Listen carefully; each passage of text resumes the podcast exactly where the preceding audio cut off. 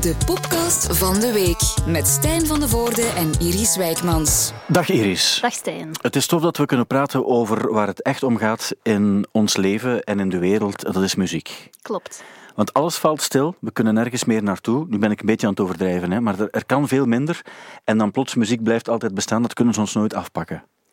Bijna nooit. Is het te filosofisch als ik zo begin? Nee, dat mag van mij. Mag af en toe eens gezegd worden ook, denk ik.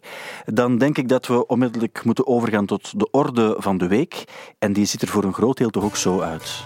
Ja. Het is een mandoline die we horen. En we kennen het nummer al heel lang. Het is een nummer dat ook in jouw leven een bepaalde rol moet gespeeld hebben ooit. Ja, ergens wel, ook ergens niet. Het is moeilijk, hè? Ja, want het nummer heeft dezelfde naam als ik, wat heel leuk is. Het nummer heet Iris en jij bent Iris, klopt. Op zijn Vlaams uitgesproken. En ik heb het nummer eigenlijk zelf, als ik een tiener was, pas leren kennen. Mm-hmm. En toen had ik een kleine obsessie en daarna was ik het een beetje beu. Ja. En daarna kreeg ik ook meer het gevoel van dat nummer heeft eigenlijk een fout randje gekregen. Ja, dat is het moeilijk. Daarom wil ik het graag erover hebben. Het gaat dus over Iris van de Goo Goo Dolls. Ik heb die band meegemaakt op het ogenblik dat ze succes hadden. Ik heb zelfs ook de film gezien. Niet in de cinema wel, maar ik heb wel de film gezien, City of Angels, waar het ook in voorkomt. En waarbij de discussie was van, is iemand bestaand? Of is het iemand uit de Griekse mythologie? Of is het een deel van een oog, zoals de band? Blijkbaar het laatste, hè? Heeft het toch met de Griekse... Ja, in mijn mini-obsessie als tiener heb ik toen veel opgezocht daarover. Ja? En het blijkt over de iris in uw oog te gaan. Ja, dat hebben ze altijd gezegd ook. Maar in de film City of Angels is er ook ergens een soort van aartsengel die voorkomt. En dat is blijkbaar ook een of andere irisachtige figuur die ooit ergens is voorgekomen. Maar goed, dat is allemaal terzijde. Ik geloof dat het wel een deeltje van het oog zal zijn. En zeker een kenner als jij wil ik daar zeker niet in tegenspreken. Maar het is mooi dat dit nummer heeft dankzij Phoebe Bridgers en nog iemand genaamd Maggie Rogers een nieuw leven gekregen. En daar heb je ook op gemerkt. Ja, uiteraard, want het liedje heet Iris en Phoebe Bridgers, dat is een beetje mijn girl crush. Ja. Ik ben daar stiekem een beetje verliefd op. Mm-hmm. Ik vind die geniaal, ik vind haar muziek prachtig. En toen maakte zij die cover en dacht ik, wauw, dit is echt een van de nummers van het jaar voor mij. Ja, ik volg een groot stuk van wat je zegt, bijvoorbeeld het feit dat het een girl crush is. Ik vind haar ook op zijn minst zeer interessant en ik ben ook fan van haar werk. Ik heb ook bijvoorbeeld haar laatste plaat gekocht en ik vind dat afsluitende nummer vind ik heel cool. En het goede eraan vind ik dat het The End, het heet ook The End, mm-hmm. Het begint eigenlijk met 2-3 minuten die voor mij niet zo heel belangrijk zijn of niet zo interessant zijn, maar daarna wordt het onwaarschijnlijk mooi. En ik ben ook fan nu van het nieuwe project waarbij ze onder Copycat Killer of Versions heeft ze dan een aantal nummers uit die plaat met strijkers bewerkt, ook heel mooi. Heel mooi. Dus dat volg ik ook. Alleen, dus wat is er zo goed aan die cover waar het dan specifiek ook over gaat? Ik denk dat het nummer meer credible maakt of zo. Is dat niet iets waar we dan mee moeten opletten? Want we vinden officieel Iris van de Goo Goo Dolls mogen we niet goed vinden, want dat is niet helemaal politiek correct. Maar als het dan gespeeld wordt door iemand anders, mogen we het wel goed vinden. Is dat niet een beetje dubbel? Waarom is het niet politiek correct? Ik bedoel gewoon dat de officiële vibe van de Goo Goo Dolls is, als je zowel politiek correct bent, moet je daar tegen zijn. Moet je zeggen, ja maar, Goo Goo Dolls, haha. En ze heeft het ook om te lachen gedaan, daar ben ik vrij zeker van. Ja. Ik denk, ze hebben het om te lachen, ze hebben het ironisch gedaan, maar wat vaak... Weddenschap, hè, eigenlijk? Dus, wat was exact de weddenschap? Ik geloof eigenlijk dat ze zei van, als Biden wint in de Amerikaanse presidentsverkiezingen, dan cover ik dat liedje. Ja. Ik denk eigenlijk dat ze wel vrij zeker was dat hij ging winnen. Dus ik denk niet dat zo'n... Ja. Nee, maar het is wel subtiel gedaan, hè, want ze hebben dan besloten ook om het maar 1 dag aan te bieden. U kon het gratis downloaden, maar het was eigenlijk vooral pay what you want. Mm-hmm. En de opbrengst ging naar een goed doel. Ja. Dat was het toch, hè? En de opbrengst in dit geval was voter participation and voting rights education. En dan nog in de staat van waar dus haar compagnon, de genaamde... Want wij kennen haar niet zo heel goed, die Maggie Rogers. Mm-hmm. Die maakt zo country, hè? Ja, ken jij niet van het nummer Alaska? Wel, ik ben het dan gaan opzoeken en dan kende ik dat nummer wel. En je had ook nog dit... Het is wel iets zo vrij Amerikaans, als ik het zo hoorde. Ik hoorde zoiets Taylor Swift-achtigs in. Ja, ze is eigenlijk bekend geworden door haar liedje Alaska en Pharrell Williams had dat gehoord. En hij is daar zo op geflipt, omdat hij het zo'n goed nummer vond, dat ineens iedereen dat nummer gehoord moest hebben. Ja. Dus ja, ik denk dat dat... ding is waar iedereen haar van kent. Ja, maar ik vond dit ook... Dit vond ik heel Taylor Swift klinken. Mm-hmm. Omdat ik dacht van, ja, het is zo... je weet dat, wat haar roots, die hoor je er wel een beetje in, maar ze maakt er iets hipper van nu. Ja. Maar daar gaat het niet echt om. Wat ik vooral wilde zeggen, is dat zij eigenlijk ook... in een staat woont, Georgia, geloof ik. Ja. En daar gaat het niet zo goed met mensen die gaan stemmen. Of daar wordt niet zoveel nagedacht over politiek. Of niet genoeg, volgens haar. En als ik het goed begrijp, zou de opbrengst naar een VZ2-achtig iets gaan die dan zich daarvoor inzet. Mm-hmm. Wat op zich nooit verkeerd is, natuurlijk. En dat is goed gegaan, want het heeft veel geld opgebracht. En bovendien is het ook zo dat dit nummer dan voor beide het eerste nummer is dat in de Billboard is terechtgekomen, de downloadchart. Ja, dat vond ik echt grappig, eigenlijk. Ik had niet verwacht dat dit nummer hun ineens zo hoog kon krijgen, of zo, om het zo te zeggen. We hebben het ook, hier op Studio Brussel was het Catch of the Day. En dat was een van de... mooiste dagen in je leven. Ja, ook. En dat was een van de populairste catches, om het zo te zeggen, van de maand. En dan dacht ik, tja, speciaal. Maar is het ook niet, omdat je weet van, het is een nummer dat iedereen kent, het is een andere uitvoering die goed is ook. En het is ook cool, de fans van Phoebe Bridgers, die vaak toch het gevoel hebben, ja, maar we zouden dat meer moeten spelen, die zijn ook blij dat ze op die manier aandacht krijgt. Ja. Denk ik toch. En dan is het ook verdiend. Plus, het is een goed verhaal, het is voor een goed doel. En het is ook, vind ik, dat het iets politiek is dat er ook nog aan gelinkt is. Er zit eigenlijk veel achter. Ja, en ik denk ook dat Phoebe Bridgers een goede middenweg is tussen zo de heel credible muzieklovers en de iets bredere muzieklovers, om het zo te zeggen. Zij is een goede weg in het midden. Ja, want het is wel nog poppy genoeg wat ze doet, maar het heeft wel nog het randje, zoals we dat dan zeggen. Maar ze heeft ook wel nog iets... want ik zag haar ook met ik heb haar in Antwerpen gezien, met haar andere band...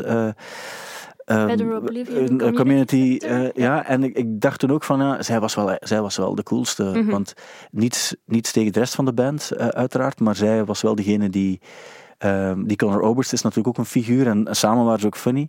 Maar ik heb ook trouwens een interview met haar gezien. Je hebt misschien ook met Lars Ulrich. Lars Ulrich, ja. Heb je het gezien ook? Ja, ik heb bekeken en ik dacht, dat typeert voor mij een beetje Phoebe Bridgers. Zij is zo de zachte kant, maar zij is ook credible genoeg om dan een heel gesprek te voeren met Lars Ulrich van Metallica. Ja, en dat, wat ergens over gaat ook. Hè? Ja, want ze vertelt dan ook over... Ze stelt ook echt goede vragen. Ze zegt ook van, ja, maar vindt dit niet vervelend dat een aantal Metallica-fans ook het overgenomen hebben als het gaat over dit zijn de echte Metallica-platen en dit niet zo. En dat dat ook algemeen aanvaard wordt. Dus als band heb je daar dan niets meer over te zeggen ook en zo. En, die Lars Ulrich kwam er goed uit. En zij ook. En ik denk dat dat misschien... Het coole is aan haar dat ze wel probeert, zelfs als iets officieel funny is, want Lars Ulrich, daar wordt heel veel mee gelachen door het hele Napster-verhaal en hij is ook een beetje een raar figuur en soms ook, we weten wat ik bedoel. Mm-hmm. En ook bij de Goo Goo Dolls, want het is het tweede nummer ook dat ze covert van de Goo Goo Dolls, Name heeft ze ook ooit gecoverd, dat ze het wel altijd, ze weet dat er iets funny aan is, maar ze doet het wel zo goed mogelijk, waardoor iedereen er wel goed uitkomt. Ja. Allee, dat gevoel heb ik toch. En zo is de cirkel rond. Voilà. En zo moet het dan misschien ook, zo moet het ook zijn. Ze heeft ook net een kerstnummer uitgebracht. Ook weer een cover. If We Make It Through December. Ja. En toepasselijk. Ja, toepasselijk. Donker. Maar het is een kerstnummer uit de jaren 70 ergens. En ook daar gaat de opbrengst naar het goede doel. Ja. Elk nummer dat nu wordt uitgebracht, gaat wel naar het goede doel. Wat goed is, hè? Ja. Jij doet trouwens ook iets voor het goede doel. Mocht ik dat zeggen? Jij mocht dat zeggen. Jij verkoopt haarbanden is niet het juiste woord, hè? Goh.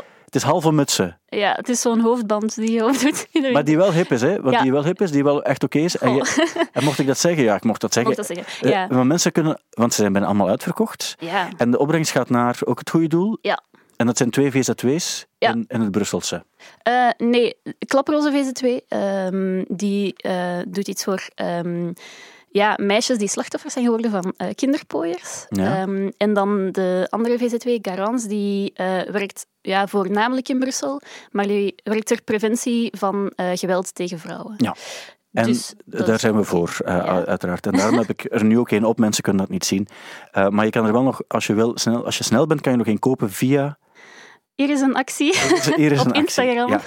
Hier is een actie, niet verwarren met de playlist die je ook hebt. En die heet dan Hier is een lijstje. Ja, klopt. Ja, okay. Ja. Maar dat is dat helemaal terzijde. Het is iets commercieel, mag ik niet zeggen, want het gaat voor een goed doel uiteraard. Maar het is passend op een dag als vandaag dat we doorverwijzen naar sites waar je dingen kan kopen of Instagram-pagina's waar je dingen kan kopen. Want het is vandaag ook...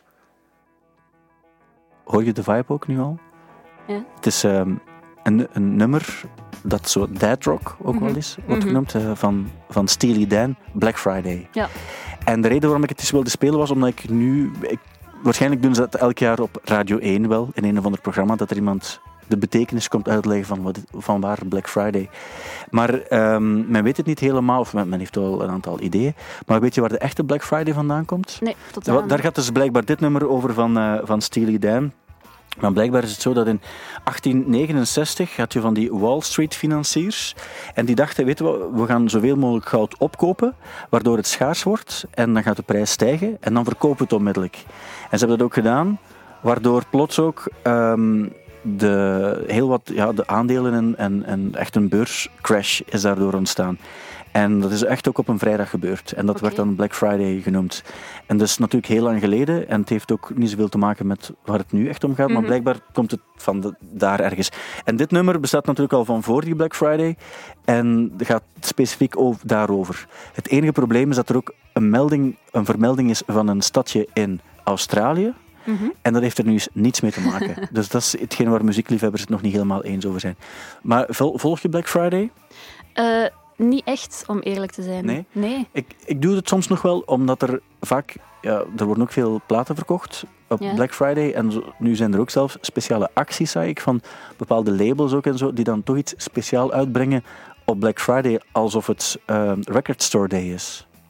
Ah, dus ze brengen echt een speciale editie uit van een plaat voor Black Friday? Ja, van sommige. Oh. En ik denk ook nu, die Record Store Day is nu ook een beetje opgesplitst, hè, omdat we geen echte hadden. Ja. Ik denk dat ze gewoon alles proberen nu om het... wat ik ook wel best oké vindt. Mm-hmm. Maar wat ze proberen om platen of bepaalde artiesten op die manier eigenlijk ook nog een extra forum of een duwtje te geven of zo. Ja. Dat is op zich wel leuk. Maar dan vraag ik mij af, Black Friday gaat toch over goede koopjes doen of zo? Ja. Dus als je dan een speciale plaat uitbrengt voor Black Friday, gaat die toch niet heel goedkoop zijn, denk ik. Nee, maar ik denk dat je dan dat zij zeggen van je doet een goede koop. Ah. Snap je? Het is niet goedkoop, maar het is wel een goede koop. Voilà. Okay. Het is wel iets uniek dat je gekocht hebt. En bij Black Friday, zo de Amerikaanse toestanden waarbij mensen zich vertrappelen voor een winkel om dan een broodrooster van €10 te kunnen kopen. Ja. Dat is bij ons nooit echt zo geweest, hè? Nee. Maar dat is dus ook... misschien als je op zaterdag luistert of op zondag, dan heb je daar niets meer aan. Behalve dan Cyber Monday, die komt er dan ook nog aan. Hè. En je wilt het ook graag hierover hebben. Ja, Billie Eilish. Ah ja. Nee, dat hele fragment. Oké. Ja, sorry. Dat is de volledige eigenlijk, hè, die ik nu laat horen.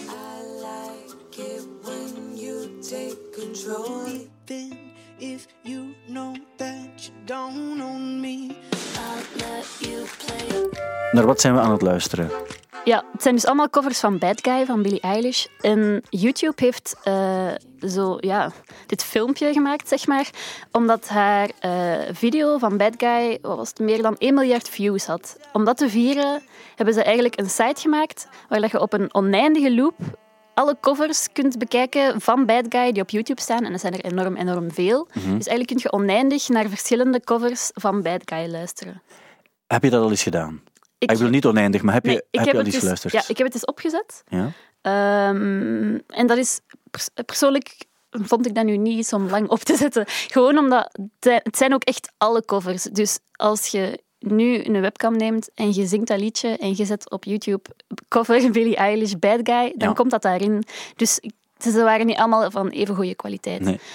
Ja. Wat ik wel heel leuk vind, en dat is misschien... Je gaat dat misschien niet geloven, maar ik heb soms een slecht kantje. En dat slechte kantje is soms, als ik bijvoorbeeld... Neem nu Goo Goo Dolls. En dan pak ik niet alleen Iris, maar ook zo Slide of zo bijvoorbeeld. Een andere hit, ooit gespeeld op Studio Brussel ook. En dan ga ik kijken naar mensen die dat ooit gecoverd hebben. Mm-hmm. Maar dat kunnen soms ook... Ja, 50-jarige leerkrachten geschiedenis zijn, die een gitaar hebben en dan toch de noodzaak hebben om die cover te delen. En daar zitten soms of zo Aziatische mensen met een hoog stemmetje, of Braziliaanse mensen met een heel lage stem. Er zit eigenlijk van alles bij. En dat is soms een beetje... soms doe je dat eigenlijk ook wel om... ergens denk je van, ik kan geen gitaar spelen om iets zingen, dus ze kunnen het altijd beter dan hoe ik het zou doen. Maar dat is soms ook een beetje dat je het niet wil zien en dat je het toch wil zien. Snap je wat ik wil zeggen? Dat je denkt van die cover, of dat je zit en dat je eigenlijk stiekem... En daarom noem ik het ook een slecht kantje. Dat je eigenlijk stiekem benieuwd bent en dat je eigenlijk weet dat het niet zo goed gaat zijn, maar dat je toch de noodzaak voelt om heel die cover uit te kijken. Ah. Heb je dat? Nee, niet echt. Maar wat ik wel... Dat is weer een heel slecht kantje. Ah ja, slecht. Dat is een menselijk. Een menselijk, maar misschien belachelijk kantje van mij. Maar er is zo op YouTube een account, Shitty Flute. En die covert nummers op een heel slechte, valse manier op een blokfluit. En ik kan daar heel erg mee lachen. Dat is grappig ook, dat is waar. Ja. Dat is ook diegene die zo de filmintro van... Dat kan. Ik vind de grappigste Toxic van Britney Spears. Is die heb ik nog niet gehoord. Maar ik ga wel eens luisteren dan. Ja. Ben benieuwd. Dat is op zich... Maar weet dat het bestaat. Gewoon. En 1 miljard views... Op Spotify zal dat gigantisch zijn, want daar zitten ze ook bijna, denk ik wel. Maar op YouTube is dat ook toch heel veel, hè? Ja, ik dacht dat ze dan misschien in de top 10 of zo ging staan, maar ik ben dus gaan opzoeken, dat is helemaal niet waar. Nee, op YouTube is dat... het zou wel zo zijn op Spotify, maar niet op YouTube. Nee, want op YouTube was ik gaan kijken naar de top 10 en ik denk de helft zijn kinderliedjes. Ja. Zo de Baby Shark en zo. Hè? Ja, dat staat ook, op 1. Ja. Dat heeft, ik heb het hier opgeschreven, meer dan 7 miljard views. Dat is enorm veel, hè? Maar dat is waarschijnlijk ook... Ja, zo in klassen en zo wordt dat ook gebruikt op die manier, denk ik. Ja, en ik denk, als kindjes thuis, die leren nu heel jong al met een iPad werken en zo. En dan zet je dat gemakkelijk op, omdat ze dat liedje kennen. Ja. En Despacito staat nog altijd op 2. Ah, dat is ook wel goed eigenlijk, dat je eigenlijk dan tussen kinderliedjes... En eigenlijk weet je dan, ik heb een kinderlied gemaakt. Maar Despacito is dat niet? Dan heb je of gewoon een grote wereldhit. Ja, dat is waar, maar... Ik denk dat je dan een hit hebt gemaakt die... alle leeftijdsgroepen aanspreekt of zo. Ja, dat is de kunst, hè? Ja, of toch en ook veel jonge mensen, want ik denk dat er meer jonge mensen op YouTube video's gaan opzoeken dan... Dan in woonzorgcentra. Ja, bijvoorbeeld. Ja, dat kan ik me ook voorstellen. Ja, die Grammys, wat moeten we daar nu van denken? Dus de Grammy-nominaties zijn bekendgemaakt. Mm-hmm. En dan wil je daarbij staan als artiest natuurlijk, hè? Wat vind je ervan? Ik ben er eens vluchtig doorgegaan. Ik heb het niet heel diep bekeken. Ik had vooral gezien dat veel mensen boos waren. Ja. Soms snap ik dat. Soms snap ik dat iets minder. Mm-hmm. Ik zag bijvoorbeeld dat Justin Bieber heel boos was, want hij was genomineerd in een popcategorie, terwijl hij vond dat zijn laatste plaat een R&B-plaat moest zijn. En dan denk ik, maar in zijn geval vind ik die lijn nogal dun. Dus dat snap ik dan nog wel, dat hij in een popcategorie zit. Dat The Weeknd boos is, snap ik ergens wel. Mm-hmm. Omdat hij wel een plaat, en zeker de hit van het jaar, heeft gemaakt, wat nu op de achtergrond op staat. Ja. Die Blinding Lights. Dat staat nog altijd in alle hitparades nu, denk ik. Dat is echt de hit van 2020. En dat hij dan niet genomineerd is voor geen enkele categorie, snap ik niet. Tenzij, want ik wist dat niet, dat blijkbaar moet je je nummers of je plaat insturen eigenlijk om genomineerd te kunnen worden. En of hij dat gedaan heeft, daar blijft hij zo wat vaag over. Dus ik weet niet of hij het heeft gedaan. Maar zelfs dan nog denk ik dat het raar is dat een jury, of ik weet niet wie dat juist is. Ja, dat is een jury is. Ook eigenlijk. Ja, ik weet niet, dan denk ik toch dat je dat niet helemaal over het hoofd kunt zien. Ja.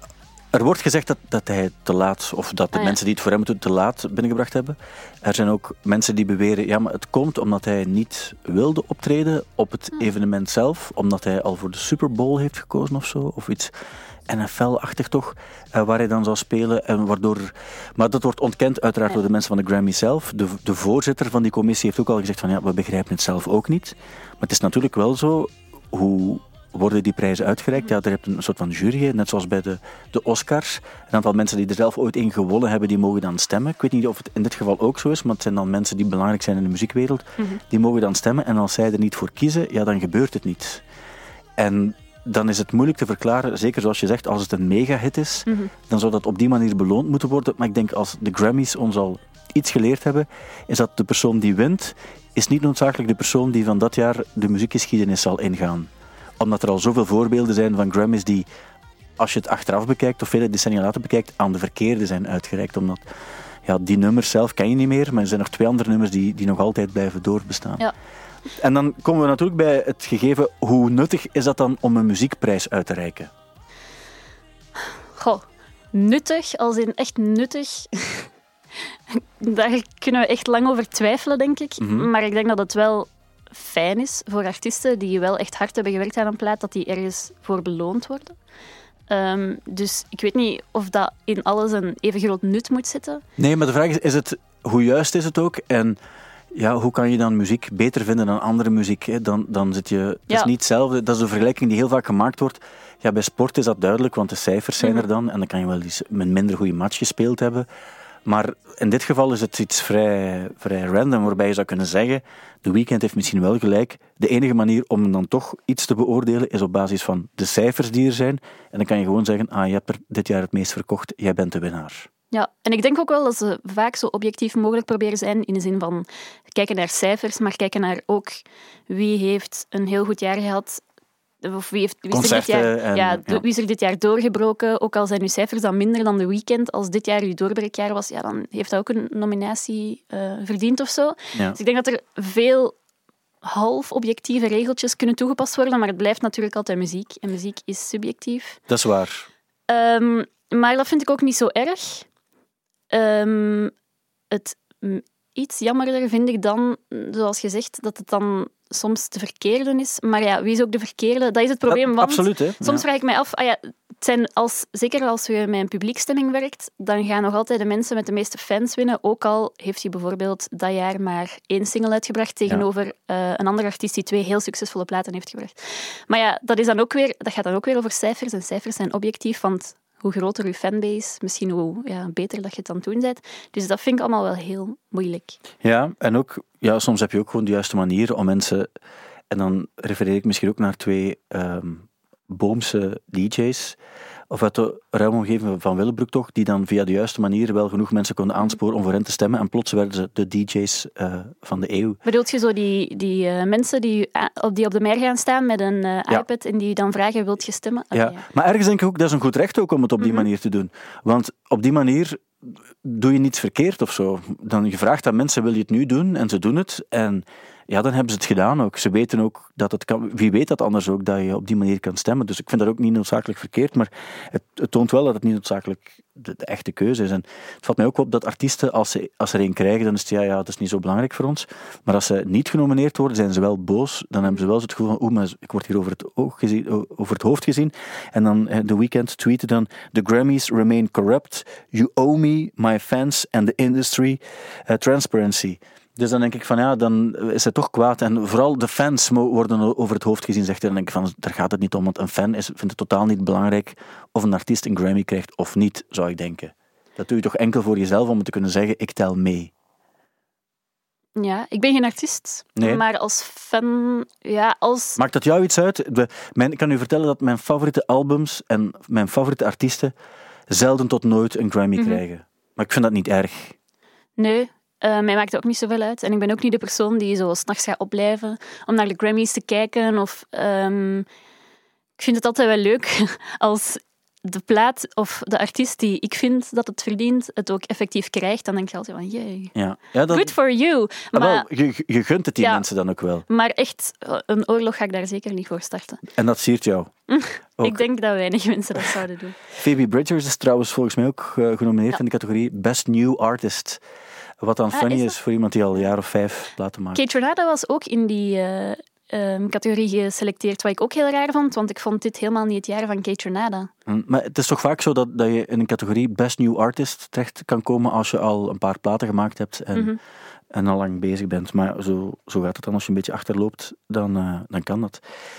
Dan wil je het ook nog hierover hebben. Het is over een band die The Network heet en die niet zo heel lang geleden een nummer heeft gemaakt getiteld Ivanka is een nazi.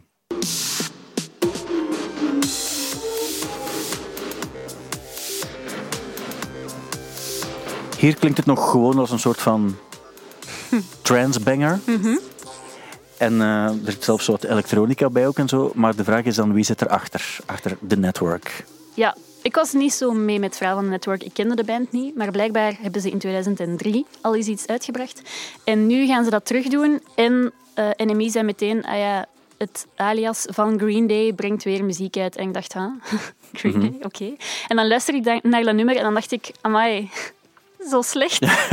Waarom? Ja. Maar dus blijkbaar is het een band die anoniem wil blijven. Ze hebben ook allemaal rare namen voor zichzelf verzonnen of zo. Maar het zou Green Day dus zijn. Dat is eigenlijk best bewezen. Als in de bassist heeft het ooit ook gewoon eens toegegeven. Ook al blijft Billie Joe Armstrong gewoon het ontkennen. Ja. Het komt ook uit op het label van Green Day. Green Day staat in de credits van alle nummers. Dus ik denk wel dat we ervan uit kunnen gaan. Ook alle sites zeggen gewoon het is Green Day. Ja. Toch blijft Green Day het zelf ontkennen, maar dan denk ik, oké, ja, als je dan zo'n anoniem, mysterieus zijproject wilt, heel leuk, maar dan moet dat toch echt goed zijn. Dan moet daar toch een verhaal rond zitten en dan moet je naar die muziek luisteren en denken, wauw, echt cool dat die ook dit kunnen. En dan hoorde ik die nummers en dacht ik, oh, oei, dat is zo... Misschien toch eens luisteren nog even, hè?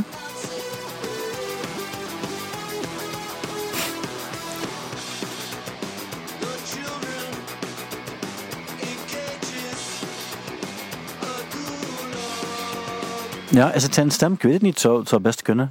Het lijkt wel. Ik ben ook eens aan de clip gaan kijken ook. En dan denk ik van, ja, is het hem of niet? Ah, wel, ik was ook aan het twijfelen. En fans twijfelen ook. Want ik zag op de Instagram-pagina van de network dat mensen ook aan het zeggen waren van, jullie zijn Weezer, geef het maar toe. Ja. Maar ja, als ik zo een beetje op het internet aan het rondkijken was, zijn er toch veel bewijzen dat het Green Day is. Maar ja, ik snap gewoon niet goed dat als je een anoniem, mysterieus zijproject wilt, dat het dan zo moet klinken. Ja, dat het bestaat om een zijproject te hebben, maar niet noodzakelijk om creatief iets... Ja, want we hebben het net over muziek is subjectief, dat weten we, maar ik denk dat we, als we Green Day en dit naast elkaar leggen, kunnen we toch wel redelijk objectief zeggen dat Green Day toch wel een trapje hoger is. Er is een niveauverschil. Ja. En dan denk ik, oké, misschien wilt je gewoon eens zo met wat vrienden en iets stot doen en niet nadenken over wat gaat er werken en wat moet een platenmaatschappij goed vinden en zo. En dan snap ik dat, maar dan snap ik niet waarom dat je de drang hebt om dat ook uit te brengen. Mysterieus en daar zo wat fuss rond te creëren. Ja, misschien hoor ik het ook gewoon niet, misschien snap ik het niet. Ja, ik ben ook niet helemaal mee, maar ik snap wel wat je wil zeggen als het gaat over het verschil, over de kwaliteit in nummers en in het schrijven en maken van nummers. Hier probeer je wel iets anders, maar het is niet omdat je dan er wat elektronica aan toevoegt, wat je bij je andere band niet doet, dat het nummer noodzakelijk ook beter wordt, of dat dan ook jouw winkel is misschien. Ja. Maar hij heeft veel zijprojecten ook, hè. En zijn plaat komt ook uit vandaag. Ja. Zijn soloplaat. Dus hij is op zich wel bezig met... Hij is met veel bezig. Met veel. En dat siert hem ook. Ik ben ooit, toen we het programma maakten California Love, heeft een winkel met gitaren, met zijn tweedehandsgitaren en ook andere mensen die tweedehandsgitaren hebben, die verkocht worden in Oakland. En daar recht tegenover is een platenwinkel. En daar hangt hij ook gewoon vaak rond. En dus hij is ook bezig met die platenwinkel een beetje. Hij is bezig met die gitarenwinkel ook. Okay. Dus dat pakt hij er ook allemaal nog bij. En hij gaat daar regelmatig ook een sessie spelen ook zo. Die mens vertelde dat ook. Dus het is wel zo iemand die niet stil kan zitten. En dan denk ik van, ja, dat vind ik altijd nog iets cooler bij artiesten, als ze veel zelf doen. Ook. Dat is het enige bij The Weeknd, dat is nu iets helemaal anders, maar daar heb ik daar minder bij. Ik vind ook dat hij heel catchy, goede popliedjes maakt, maar het is vaak dat hij ze laat maken. Hij heeft er zelf, en zoals zijn bijdrage blijkt ook vrij beperkt te zijn, behalve dat hij het zelf zingt op een goede manier.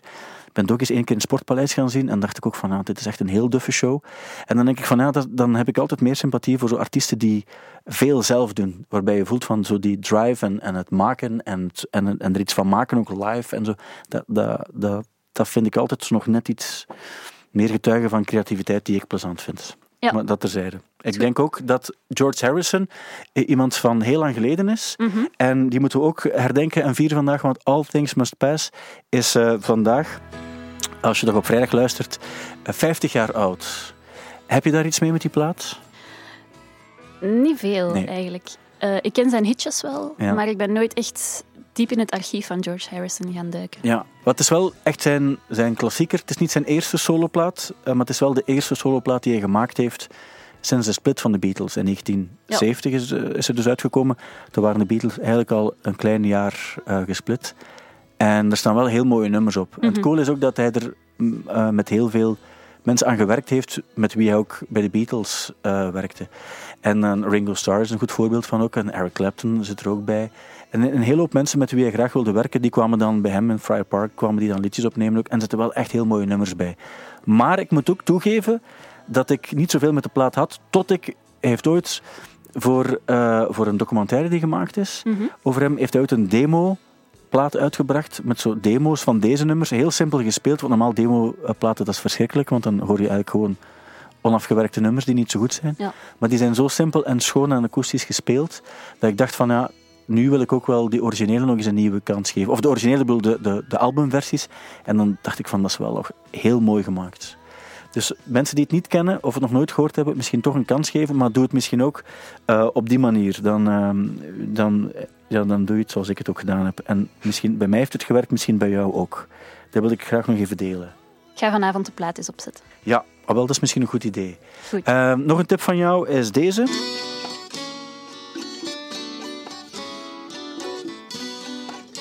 Het is geen muzikale tip. Nee. Maar het heeft wel te maken met de man die erachter zit. Het is een politicus eigenlijk. Ja, het is de Secretary of State van Joe Biden. Ja. Ik weet hier echt eigenlijk heel weinig over, maar ik zag een artikel op NMI verschijnen dat hij een wonk rock band had. En ik dacht, ja, what the fuck is wonk rock? Ja. En ben ik zijn muziek gaan luisteren. En dat klinkt voor mij een beetje als...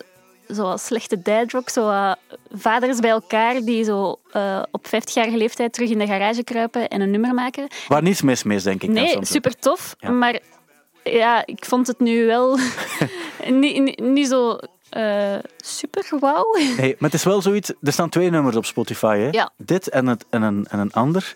Het andere is beter dan dit wel, moet ik toegeven. Maar het was nu toevallig dat ik dit niet opzet, maar...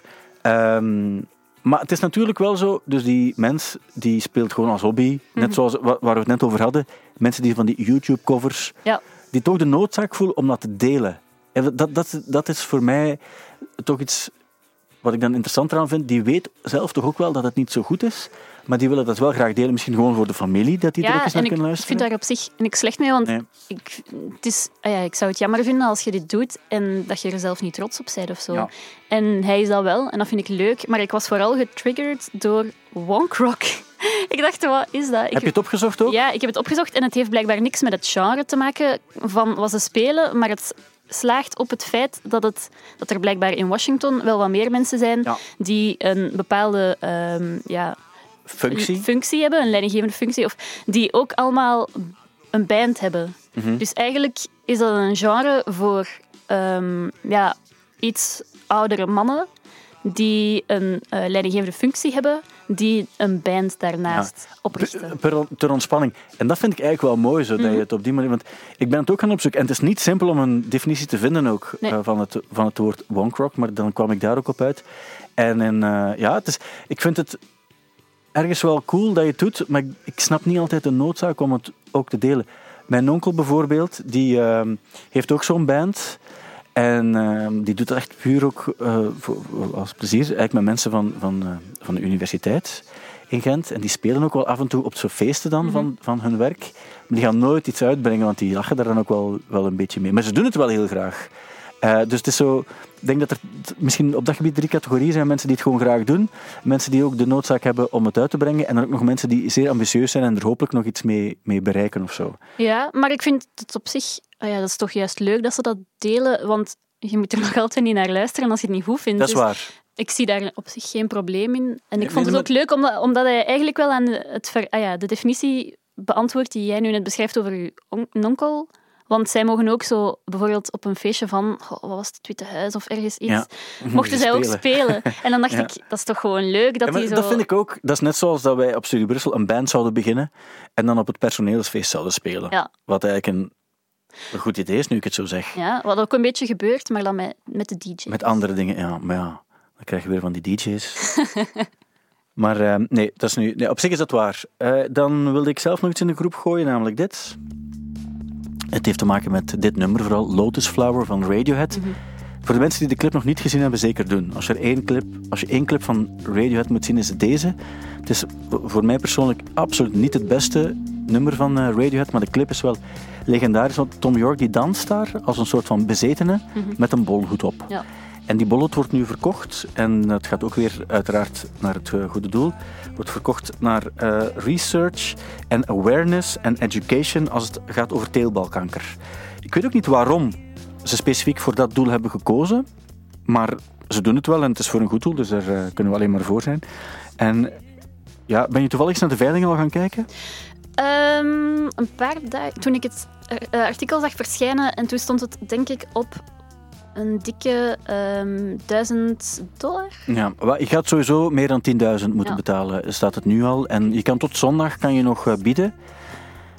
En dan dacht ik van, ergens vind ik dat heel cool. Want we hebben ook nu de veiling voor Live 2020, waarbij je bijvoorbeeld de ring van Mathieu Terrein kan kopen. Of je kan allerlei ik zag ook Goose bijvoorbeeld, van die Storm Torgerson, die hebben zo'n gesigneerde... Echt wel coole dingen bij voor de fans. Maar ik dacht ook van, zijn er zo bepaalde dingen die ik zou willen hebben echt en waar ik iets meer geld aan zou willen geven? Heb jij zoiets? Ja, ik was daar ook eens over aan het nadenken. En zo echt voorwerpen zoals een bolhoed, niet zo. Nee, maar het gaat denk ik niet in dit geval over het voorwerp. Het gaat meer over als je een mega fan bent van Radiohead en je bent gehecht aan dat soort dingen, zou je er wel eens misschien in durven investeren. Ja, en dat snap ik ook. Maar ik bedoel... bijvoorbeeld een bolhoed, dan eerder niet. Maar dan koop ik liever een speciale plaat of een gesigneerde plaat of iets van artwork dat ik aan mijn muur kan hangen, waar ik gerust wel wat meer voor wil betalen. Iets waar dat ik... Want ja, ik zou het denk ik jammer vinden moest ik een bolhoed van Radiohead kopen, wat wel veel geld waard is en ook echt wel iets cool is op zich. Maar wat moet ik daar dan mee? Ja. Maar er zijn wel mensen die in België een privéverzameling dingen gekocht hebben, omdat ze dan zeggen, er is bijvoorbeeld een gitaar van Kurt Cobain die in België staat, of de overall van Johnny Cash. Maar die mensen zeggen, we zijn fans en we hebben het liever dat het hier terechtkomt dan dat het zo als investering wordt gekocht en een of ander kelder verdwijnt in het Midden-Oosten of zo. En dan denk ik van, oké, dan zal het ook wel, dan... Ja, het is ook een stom voorbeeld dat anders eigenlijk gewoon in een kast ligt bij iemand. Ja. En nu brengt het eigenlijk nog veel geld op.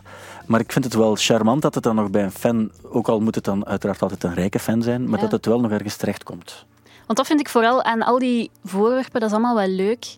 Maar een doorsnee fan kan dan nooit betalen. Nee. Dus dan vraag ik mij ook af, wat is dan het nut eigenlijk? Dat is waar. En als je dan bij concerten gaat kijken, de eerste rijen, dat zijn mensen zoals wij, die niet noodzakelijk het budget hebben om €10.000 aan een bolhoed te geven. Maar dat zijn wel, in mijn ogen, niet dat je altijd op de eerste rij van een concert moet staan, want ik doe dat zelf ook niet graag. Maar je bent er wel als echte fan en dan ben je niet noodzakelijk een superrijke mens, hè. Behalve symbolisch wel. Dat dan wel. Omdat het muzikaal... En wat zou jij dan... Wel, ik weet het ook niet. Ik was ook aan het denken van, is er zoiets waarbij ik zou denken... Ik zou ook niet... Ik heb ook wel al plaat gekocht waarbij ik dacht van, ik heb er nu veel te veel aan gegeven, omdat ik ze graag wilde. Maar ik ga niet bijvoorbeeld... Wat ik veel leuker vind, is dat je zo stomme dingen koopt die heel weinig geld kosten, maar die wel nog iets charmant hebben. Zo bijvoorbeeld... Als er, ik zeg maar iets, een pop van een artiest wordt gemaakt die ik leuk vind. Wat ik ooit gekocht heb, is... er zijn ooit van de band Oasis, zijn er van die poppetjes gemaakt in klei. En Gnomies. Dus de hele band is nagemaakt als Gnomie. Dus dat was ook de naam. Definitely Gnomie.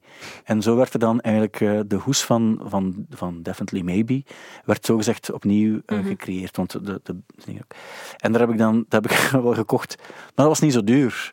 Maar er werden er niet zo heel veel van gemaakt. Maar dat was ook niet belangrijk. En het coole was wel, toen Noel Gallagher hier was, op Studio Brussel voor zijn sessie, dan mocht ik hier een interview doen op de plaats waar we nu ook staan. En toen zei hij van, ik had de foto's al gezien, maar ik had er nog nooit een in het echt gezien. En dan is hij zijn gsm gaan halen om er foto's van te maken. Leuk. En daarom vind ik het nog plezant. Maar dat heeft niet veel geld gekost of zo. Maar dan denk ik van, dat is eigenlijk nog... Dus ik snap het principe ook... We hebben bij die White Albums bijvoorbeeld, de White Album van de Beatles, toen die 50 jaar oud was, dan hebben we er zo'n aantal artiesten dingen op laten maken ook. En dan zie je dat sommige... Ja, er is een plaat voor €25.000 verkocht dan. En dan weet je ook van, dat is dan een soort van investering of zo. En Maar het zijn vaak wel muziekliefhebbers en ik denk ook, het is niet omdat je heel veel geld hebt dat je noodzakelijk geen echte muziekliefhebber kan zijn ook. Dus dat zal ik wel meespelen. Ik wilde nog iets anders aanbieden. Ik wil het graag hier nog over hebben. Het gaat over de band The Darkness. Ik wil de vraag stellen, maar ik ken misschien ook al het antwoord. Heb je er iets mee? Het lijkt nu alsof dat alles wat je aanbrengt, dat ik daar niet veel mee heb. Maar nee, maar ik heb The Darkness heb ik echt heel weinig. Ja, maar dat begrijp ik ook. Maar ik moet wel toegeven, dus, toen dit nummer uitkwam, 2003, toen werkte ik al op Studio Brussel. En ik ben toen ook voor Studio Brussel naar de AB geweest, die op een paar seconden uitverkocht was. Ja. En de reden waarom ik dit nu laat horen, is omdat ze ook weer een kerstnummer gaan uitbrengen, zoals elk jaar. Dus echt elk jaar. Het is echt een kerstband geworden nu. Maar in 2003, die verkochten op een paar seconden de AB uit. Dat was een hype. De hipsters waren daar ook aanwezig. Die speelden toen op de mainstage van Rock Werchter. Ze stonden op Pukkelpop. En dat was echt een band. The Enemy was daar super fan van. Q-magazine ook. Dat was voorpagina materiaal. Dat was echt zo de band van het jaar. De gitaarband van het jaar zelfs op dat ogenblik. Om maar te zeggen hoe slecht het in die periode ging. Het was nog voor Arctic Monkeys en het was ook na de 90s en zo. Maar dat was de band die toen echt van belang was en zoiets betekende. Ze hebben nu kerstbier uitgebracht. Daarom wil ik het laten horen zo. En dacht van, nou, zo kerstbier uitbrengen en dan opnieuw een kerstsingle. Maar ik vroeg me af, hoe moet het zijn voor zo'n band om die band te zijn? Want je was ooit de band die op die podia stond, Glastonbury en zo. Die stonden daar en die werden gerespecteerd. Ja, dit jaar stonden ze in Sint-Niklaas in de Casino. Deze zomer staan ze, als alles een beetje goed gaat, op Grensrock in Hulst, ook vlakbij. Dat is toch... Hoe moet dat zijn voor zo'n band? Want die doen het wel, doen ze het graag, doen ze het voor het geld nog. Ik weet het niet. Moet je dan zo krampachtig nog proberen om via slinkse manieren aandacht te krijgen? Want je weet, als ik een nieuwe plaat uitbreng, niemand gaat er echt in geïnteresseerd zijn. Want onze hype... En ze waren natuurlijk ook een beetje zo'n soort van gadget. Dat is een beetje voorbij. Ja, maar ik denk, als je elk jaar gewoon nog een kerstsingle uitbrengt en zo aan gadgets je aandacht geeft, denk ik wel dat je er ergens bij hebt neergelegd. Ja. Als je er niet bij neerlegt, dan maak je elk jaar nog een plaat en denk je van, dit is echt onze beste plaat ooit. Dus ik denk dat ze het wel beseffen en zich erbij hebben neergelegd. En dat het misschien gezond is dat je erbij neerlegt, maar dat je het voor plezier nog verder doet. Ja. Dat zou leuk zijn, als het voor plezier is. Ik ken daar wel een goed voorbeeld, misschien twee goede voorbeelden. Ik vond Air Traffic wel ontroerend op een bepaalde manier. Ik weet dat toen ze op Werchter speelden, dan ben ik achteraf, mocht ik met die zanger even praten ook. Mm-hmm. Die was gewoon een vriendelijke jongen. En die zei, ja, want het komt nu goed uit, want maandag moeten we weer gaan werken. En maar het was een max om nog eens te samen. Die mannen hebben allemaal werk en het was een soort van hobbyproject. Maar die staan er wel op het hoofdpodium van Werchter vrij succesvol te wezen. En ik mocht niet... Afgelopen zomer, nog 2 zomers geleden, draaien op een sympathiek, maar heel klein festivalletje, nadat Therapy daar gespeeld had. Maar Therapy in de jaren 90, die hebben 3 keer of zo de mainstage van Rock Werchter gespeeld. En dat was een gigantische band, ten tijde van Troublegum. Ja. Dat was gigantisch, hè. Dat was die hadden, ik weet niet wel, fans ook. En die doen het nu echt voor het plezier nog. Maar dat zijn wel totaal andere omstandigheden. En die vragen ook helemaal niet, dat is super betaalbaar ook. Maar dat was wel een van de bands, als je dat nu vergelijkt, was dat... Allee, die stonden verder dan wat de National nu is, bijvoorbeeld. En status, ja, dat was echt Therapy ook. Dus dat vind ik wel nog mooi dat die mannen het op die manier nog wel doen. Ja, en in het geval van Air Traffic en zo... vind ik dat ook een moeilijk geval. Want langs de ene kant had ik zoiets van... bands die teren op een reunie van een plaat... Ik vond het een beetje flauw, maar langs de andere kant heb ik wel die plaat echt kapot gedraaid als tiener. En toen was ik zo nog net te jong om naar al die concerten te mogen van mijn ouders.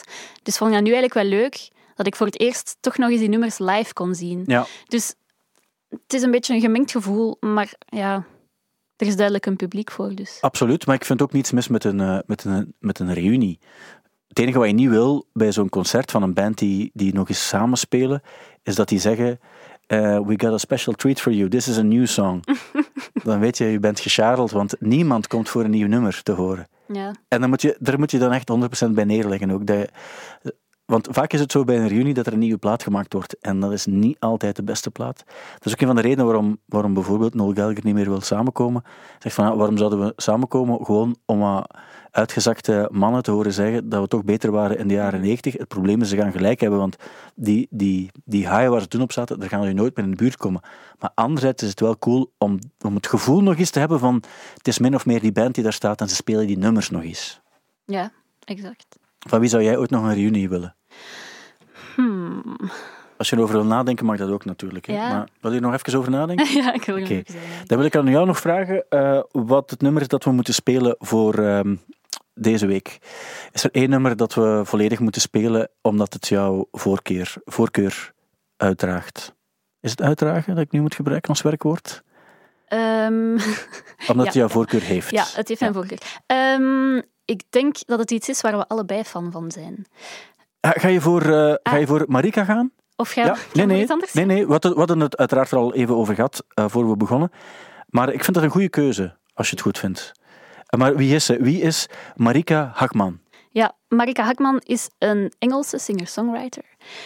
Ik heb die eigenlijk leren kennen een aantal jaar geleden toen ik student was. Ik schreef toen voor de muziekblog Indie Style. En ik mocht er die haar plaat reviewen. En zo heb ik dat leren kennen. En ik vond dat echt... Dat was We Slept at Last of zo, denk ik dat die plaat heet. Ik vond dat supermooi. En dan ben ik haar zo wat blijven volgen. Ze maakt eigenlijk zo indie singer-songwriter... Een beetje dromerig wel, hè? Dromerig, een beetje folky, geïnspireerd. En nu heeft ze een coverplaat uitgebracht met allemaal covers. En meestal denk ik, oh nee, coverplaat, nee. Maar bij haar vond ik het heel cool om twee redenen. Eén, ze neemt nummers van echt de meest uiteenlopende artiesten. Er zat The Shins, Beyoncé, Grimes, een paar artiesten die ik zelfs niet kende. Echt... heel... Ja, Air staat er ook op, denk ik. Mm-hmm. En ze neemt die nummers en ze covert die allemaal op een bepaalde manier dat het toch lijkt alsof het een volledige plaat van haar is. En dat vond ik heel cool gedaan. Mm-hmm. Ik heb eigenlijk nooit voor het magazine Indie Styles gewerkt. Dus ik heb daar ook nooit de kans gekregen om dat soort artiesten te leren kennen op die manier. Maar... Ik had nog nooit van haar gehoord. Mm-hmm. Tot vorige week, omdat ik zag toen... Ik heb het ook in mijn nieuwsbrief gestopt vorige week. Toen zag ik een artikel waarin ze zei... Mijn publiek zijn... Wat is het zo? Baby gays. En dan ook oude mannen die nog platen gesigneerd willen hebben of zoiets. En ik dacht van, ik ben geen baby gay, maar ik ben wel een oude man die soms het cool vindt. Ik laat geen plaat signeren, maar ik wil het eigenlijk soms wel. Ik snap het wel waarom mensen het willen. En toen ben ik een artikel met haar beginnen lezen ook. En toen vond ik het interessant, want het ging toen over de coverplaat uiteraard. En er stonden echt een paar nummers op waarbij ik dacht van, cool, die wil ik wel eens horen. Niet dat ik het altijd beter vond dan het origineel, maar zij wilde echt Phantom Limb van The Shins erop, omdat ze zei van, het is volgens mij echt het verhaal van hoe ik als tiener mijn ontluikende lesbische gevoelens... eerst onderdrukte en daarna deed ik die... En ik dacht van, dat kan nooit, dat de Shins daar een nummer over maken. Maar ik vond het wel cool dat zij dat erin voelde en dat erin zag. Waarbij ze op een bepaald ogenblik ook zei van, dat nummer gaat voor mij daarover en daarom ga ik het coveren. En dat vond ik wel cool, dat je er een eigen betekenis aan geeft en dan dat je er ook iets van maakt op een of andere manier. En toen dacht ik van, cool. En ben de volledige plaat aan het luisteren geweest. En ik moet wel zeggen dat ik het na een tijd wel iets te monotoon vond. Zo, dat het zo qua vibe wel heel... ik kan wel heel goed van die treurige muziek aan of zo. Maar bij sommige nummers dacht ik, maar dat wil ik er precies iets meer op tempo of zo. Ik weet het niet. Dus, maar ik vond het wel cool en ik ben blij dat je ervoor gekozen had, want die Phantom Limb die had ik eigenlijk ook al klaarzitten voor maandag in mijn show te spelen. Okay. Dus op die manier komt het eigenlijk goed uit en kunnen we misschien de mensen die het artikel niet gelezen hebben, de nieuwsbrief niet gelezen hebben enzovoort, maar wel naar de podcast luisteren, die toch nog iets aanbieden. Kunnen we dat toch nog? We kunnen het aanbieden. Dus zullen we daar naar luisteren dan? Graag. Ik wil wel nog een antwoord krijgen op de vraag. Ja, ik ga er ondertussen over nadenken. Oké, wat was de vraag nu weer? Ik ben vergeten. Welke band wil ik dat nog een reunie. Ja. Oké. Ik ga erover nadenken. Een afwachting daarvan. Marika Hackman en Phantom Limb, origineel van The Shins, maar nu dus van haar.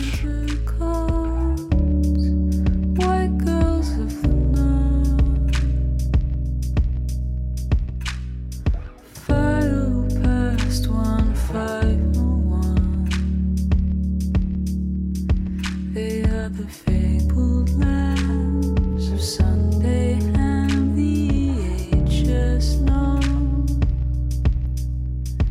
and they could float above the grass in circles if they tried.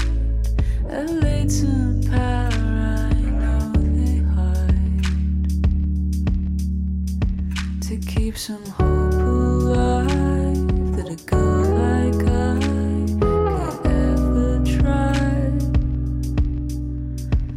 Ever try, so we'll just skirt the hallway sides, a phantom and a fly, follow the lights and wander why there's no connection, a week of rolling eyes. Cheap shots from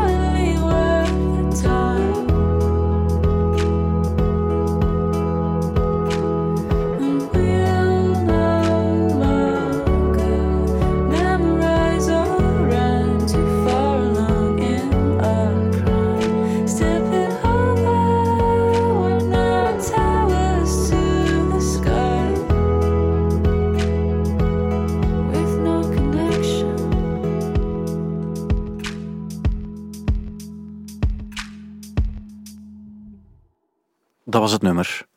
Van Marika Hackman, Phantom Limb, van de Shins eigenlijk. Heb je een band gevonden die een reunie mag organiseren? Oh, ik kan zo on the spot echt geen band bedenken. Er gaan er sowieso wel zijn. De enige waar ik op kom, maar dat zijn solo-artiesten die eigenlijk gezegd hebben, ik ga stoppen. Bijvoorbeeld Charles Gambino wil ik eigenlijk dat hij heel graag terug muziek gaat maken. Mm-hmm. En ook Jay Paul. Ken je die, Jay Paul? Nee. Ja, dat is een Britse... artiest, die maakt elektronische indie-muziek of zo. Die heeft ooit een paar nummers uitgebracht. En iedereen was daar zo zot van dat zijn album per ongeluk gelekt was. Alle demos die hij had gemaakt voor zijn plaat waren gelekt. En toen heeft hij gezegd, oké, fuck it, ik breng die plaat niet uit. En ik vind dat super jammer, want ik was toen ik zijn muziek voor het eerst hoorde, had ik echt zoiets van, wow, ik heb dit nog nooit gehoord. Dus ik zou het echt jammer vinden, moest hij nooit meer iets uitbrengen. En hoe lang is dat geleden? Oh, ik denk een kleine 10 jaar. Ah, okay. Ik zou het niet meer weten. Daar gaat het niet meer gebeuren. Dikke 5 kleine 10 jaar, nee. Dus van die God, 10 jaar is te veel. Ik denk, pakt een dikke 5 jaar. Dat is zoals, hoe heet het daar? Sugarman, Rodriguez. Mm-hmm. Dat is ook zo toch het verhaal van... Ja, dan is het niet echt gebeurd dan, maar dan gebeurt het misschien ooit nog wel. Ken je Emmett Rhodes, toevallig? Dat is een oude dude, die maakte muziek in begin jaren 70 muziek zoals de Beatles eigenlijk. Mm-hmm. En daarom zeiden ze, het is gewoon een kopie van de Beatles. Het enige probleem was, dat waren supergoeie nummers wel. Maar het leek gewoon te hard op de Beatles. En dat gaf hij zelf ook wel toe, want hij was een superfan. En dan heeft hij nog eens opnieuw een plaat gemaakt... Maar denk, een jaar of 5, 6 jaar geleden. En dat was natuurlijk wel anders. Hè. Dat was niet meer zo, dat klopte niet meer zo. Maar ik vond het toch nog cool dat hij dan plots nog eens iets maakte. Want plots kreeg je toch nog een beetje respect voor wat hij ooit gemaakt had dan. En dan kan het nog wel iets hebben op een of andere manier. Dus ik snap het wel. Maar een bandreunie kan ook... The Black Rose bijvoorbeeld, dat is ook zo'n band van toen ik dus heel jong was. Een van mijn eerste cd's die ik gekocht heb, was The Southern Harmony and Musical Companion. De plaat waar Remedy en Torn in My Pride en zo op stond. En dat is zo, daar heb ik goede herinneringen aan. Ik heb die toen ook op Werchter gezien. En wat gaat dat, 93, 94 zo geweest zijn. En daar heb ik een soort van goede jeugdherinnering aan. Ja. En ik weet, nu zijn dat oude mannen. Maar als die dan daar staan, dan maakt het niet zo heel veel uit hoe ze die nummers spelen ook. Maar het is gewoon het feit dat je daar waarschijnlijk bent met een hoop mensen die dat ook in die tijd meegemaakt hebben. Dan vind je dat eigenlijk al leuk. Dan is het eigenlijk zoals een klasreunie. Dat is eigenlijk ook niets. Er gebeurt niets of zo. Maar iedereen is er wel. Ja. En dan is dat eigenlijk voldoende. Ik denk dat ik het zo zou zien. Oké. Als je het goed vindt. Zeker. Oké, Iris, dankjewel voor jouw bijdrage aan deze podcast van de week. Wacht, we zijn het vergeten. We gingen het ook nog hebben over Ariana Grande. Ja. Waarom? Ik kreeg deze week een mail dat ze blijkbaar de meest gestreamde artiest op Spotify ooit was. Meer dan Despacito? Ik denk als artiest in het geheel. Ah, oké. Ja. Ze had... Wacht, ik had het hier denk ik opgeschreven zelfs. Meer dan 66 miljoen maandelijkse luisteraars. Je moet wel even uitleggen waarom deze madame interessant is, want ik snap er niets van. Dat klinkt misschien raar, maar ik ben echt heel grote fan. Maar waarom? Ik snap niet waarom dat je... Ik vind dat oké, ik ben daar niet tegen, voor alle duidelijkheid. Totaal niet, maar ik snap niet waarom dat goed is. Ja, dit is super slecht voor mijn credibiliteit. Nee, daar gaat het niet om. Ze maakt popnummers, weten we allemaal. Maar dat is goed, daar ben ik voor, hè, voor popmuziek. En op het eerste gezicht denk je, zeker niks voor Studio Brussel, klopt ook. Zeker ook niks voor mensen die... Mensen? Dat denk ik nu niet, want ze is de meest gestreamde artiest ooit. Dus duidelijk muziek voor mensen. Die hebben gelijk, en de massa heeft altijd gelijk... Ja, misschien. Maar Ik vind haar als popartiest één... apprecieer ik haar oprechtheid heel hard. Waarom is die oprecht? Mag ik één ding daarover zeggen? Ja. Dus ik ken haar vooral van Disney Channel. Dus mijn dochter keek ook en zij speelde er mee en dat was ook prima. Zat, ik denk dat het iCarly of zo kan geweest zijn. Ik heb geen idee. Maar, ik ben net iets te oud voor die Disney Channel gezien te hebben, dus daar ben ik bespaard van gebleven. Ja. Ja. En, maar dan, muzikaal, in het begin was het van die Disney liedjes, maar nu maakt ze wat meer credible dingen, hè? Ja, en ik vind, op een of andere manier, vind ik die haar nummers echt... sterk. Ik vind ze goed gemaakt. Ik luister daar super graag naar. En het is niet omdat ik bijvoorbeeld Fontaine's DC heel leuk vind, dat ik ook geen Ariana Grande maar daar ben ik het mee eens. Want ik vind ook een goed gemaakt nummer, in welke stijl ook, is een goed gemaakt nummer. Ja, dus en wat mij een beetje stoort, denk ik, aan veel popartiesten, zoals bijvoorbeeld Taylor Swift, is ik geloof ze niet in wie ze pretenderen te zijn of zo. Maar dat vind ik net bij haar... Ik heb toen ook gekeken zo naar de aanslag in Manchester, zo dat One Love concert ook. En ik dacht de hele tijd zo... Maar dat is het ding. Ik vind Ariana Grande heel oprecht in haar fakeheid of zo. Want veel artiesten, bijvoorbeeld, die werken aan hun uiterlijk en die willen mooi zijn. En die denken van, oké, nu is dit hip en dan moet ik daar ook op meespringen. En ik vind dat zij daar gewoon oprecht op is. Ze zingt ook gewoon van, ik heb fake haar en dat is oké. En dan denk ik, oké, leuk. Dus ze is oprecht in haar fakeheid en dat is eigenlijk het nieuwe... realness. Ik vind dat veel leuker dan bijvoorbeeld een Taylor Swift die dan zo de perfecte schoondochter wilt zijn, maar waarbij dat ik het niet helemaal geloof of zo. Het voelt zo meer aan van ik moet dit doen, want... Terwijl bij Ariana Grande heb ik zoiets van... Ze doet gewoon haar zin meer. En ze geeft het gewoon ook allemaal meer openlijk toe. Plus, los daarvan vind ik dat ze heel sterke popnummers schrijft die echt... ja, nu zijn.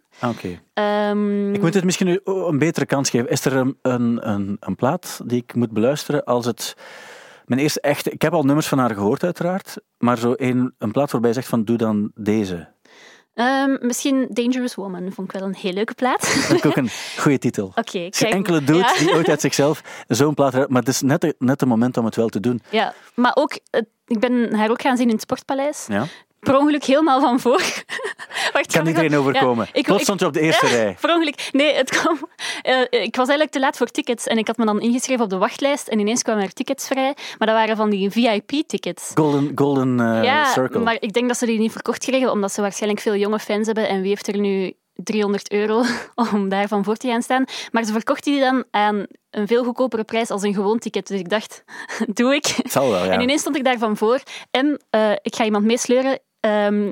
Michel Cuvillier was mee met mij daar op het concert. Weg credibiliteit Michel Cuvillier. Maar wij stonden daarvan voor en dat was eigenlijk het eerste zo echt, maar echt popconcert dat ik zag. En ik vond dat heel leuk om mee te maken, omdat dat is echt op een andere manier dan dat je bijvoorbeeld Muse in het Sportpaleis gaat zien of zo. Ja. En ik vond dat heel interessant om mee te maken. Tof om te zien. En we stonden van voor, dus ik vond dat ergens wel heel grappig om te beseffen dat een echte wereldster of zo, dat die wel echt 5 meter van mij vandaan was. Toen, ik heb weinig fangirl-momenten, maar op dat moment dacht ik wel even van, dit is wel grappig om te beseffen. Ja. Ja, maar ik volg het ook wel. Maar ik mis het soms ook, zo'n overdreven popshow. Ja. Ik ben ooit naar Britney Spears gaan kijken, op haar hoogtepunt, in Flanders Expo. En dat was wel heel cool gedaan. Er vloog van alles door de lucht ook en zo. En ik heb dat wel heel graag. Dat is een soort van... Ja, ik ben nu niet de grootste musical-fan, denk ik. Nee. Maar dat is eigenlijk een soort van musical wat daar aan het gebeuren is dan. En ik bedoel, qua decor en kostuumwissel ook en zo. Madonna ooit in Nederland mocht ik voor Studio Brussel gaan kijken ook. En ik had daar aanvankelijk niet superveel zin in, maar ik was super blij dat ik dat meegemaakt had. Dus ik ben voor een groot popconcert. Maar ik ben gewoon... Ja, ik denk, kijk, ik heb mij een beetje laten meeslepen door wat ik dacht toen ik haar zag bij dat One Love concert. Ik dacht toen, tuurlijk vind je het erg. En ik geloof dat ze het oprecht erg vond. Uiteraard dat er bij die bomaanslag na haar concert fans en mensen gewoon gestorven zijn. Maar ik dacht van, het is de manier waarop je het zegt, het is zo Amerikaans. En misschien is dat daarom ook anders, omdat we dat niet gewoon zijn, dat er zo nog een schep bovenop gelegd wordt. Maar dat staat los van haar muziek. En misschien moet ik dat Dangerous Woman eens beluisteren. Ik heb het gevoel... soms bij die popmuziek moet je gewoon even laten meeslepen en dan daarna kun je weer naar Fontaine's DC luisteren. Maar ik vind ook niet, maar dat vind ik ook net. Ik ben net voor goed gemaakte popmuziek en je hebt in elk genre heb je goede dingen, maar ik vind wel, ik moet er wel iets in horen en dan kan ik country soms interessant vinden. En hip-hop uiteraard en rare dance ook. Maar er moet wel iets in zitten. En ik heb het nog niet gehoord, denk ik. Maar ik heb nog nooit Dangerous Woman volledig uitgeluisterd. Dus het heeft waarschijnlijk daar te maken. En misschien moet ik even afsluiten met te zeggen... Oh, ik vind Amara ook supercool. Ja. En dan... Ja. Maar ik vind ook, je mag je nooit excuseren voor muziek die je goed vindt.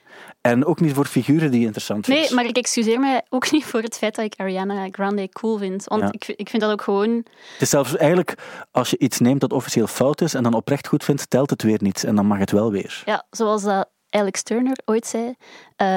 We're not trying to be cool. And that's what makes us cool. Ja, maar dat is echt meta, meta, meta. Want we weten allemaal wat het eigenlijk wel is natuurlijk. Maar dat is goed. Ja. Ik vind het goed dat we daarmee afgesloten zijn. En belangrijk dat we het nog eens gezegd hebben. Iris, dank je wel. Merci, Stijn.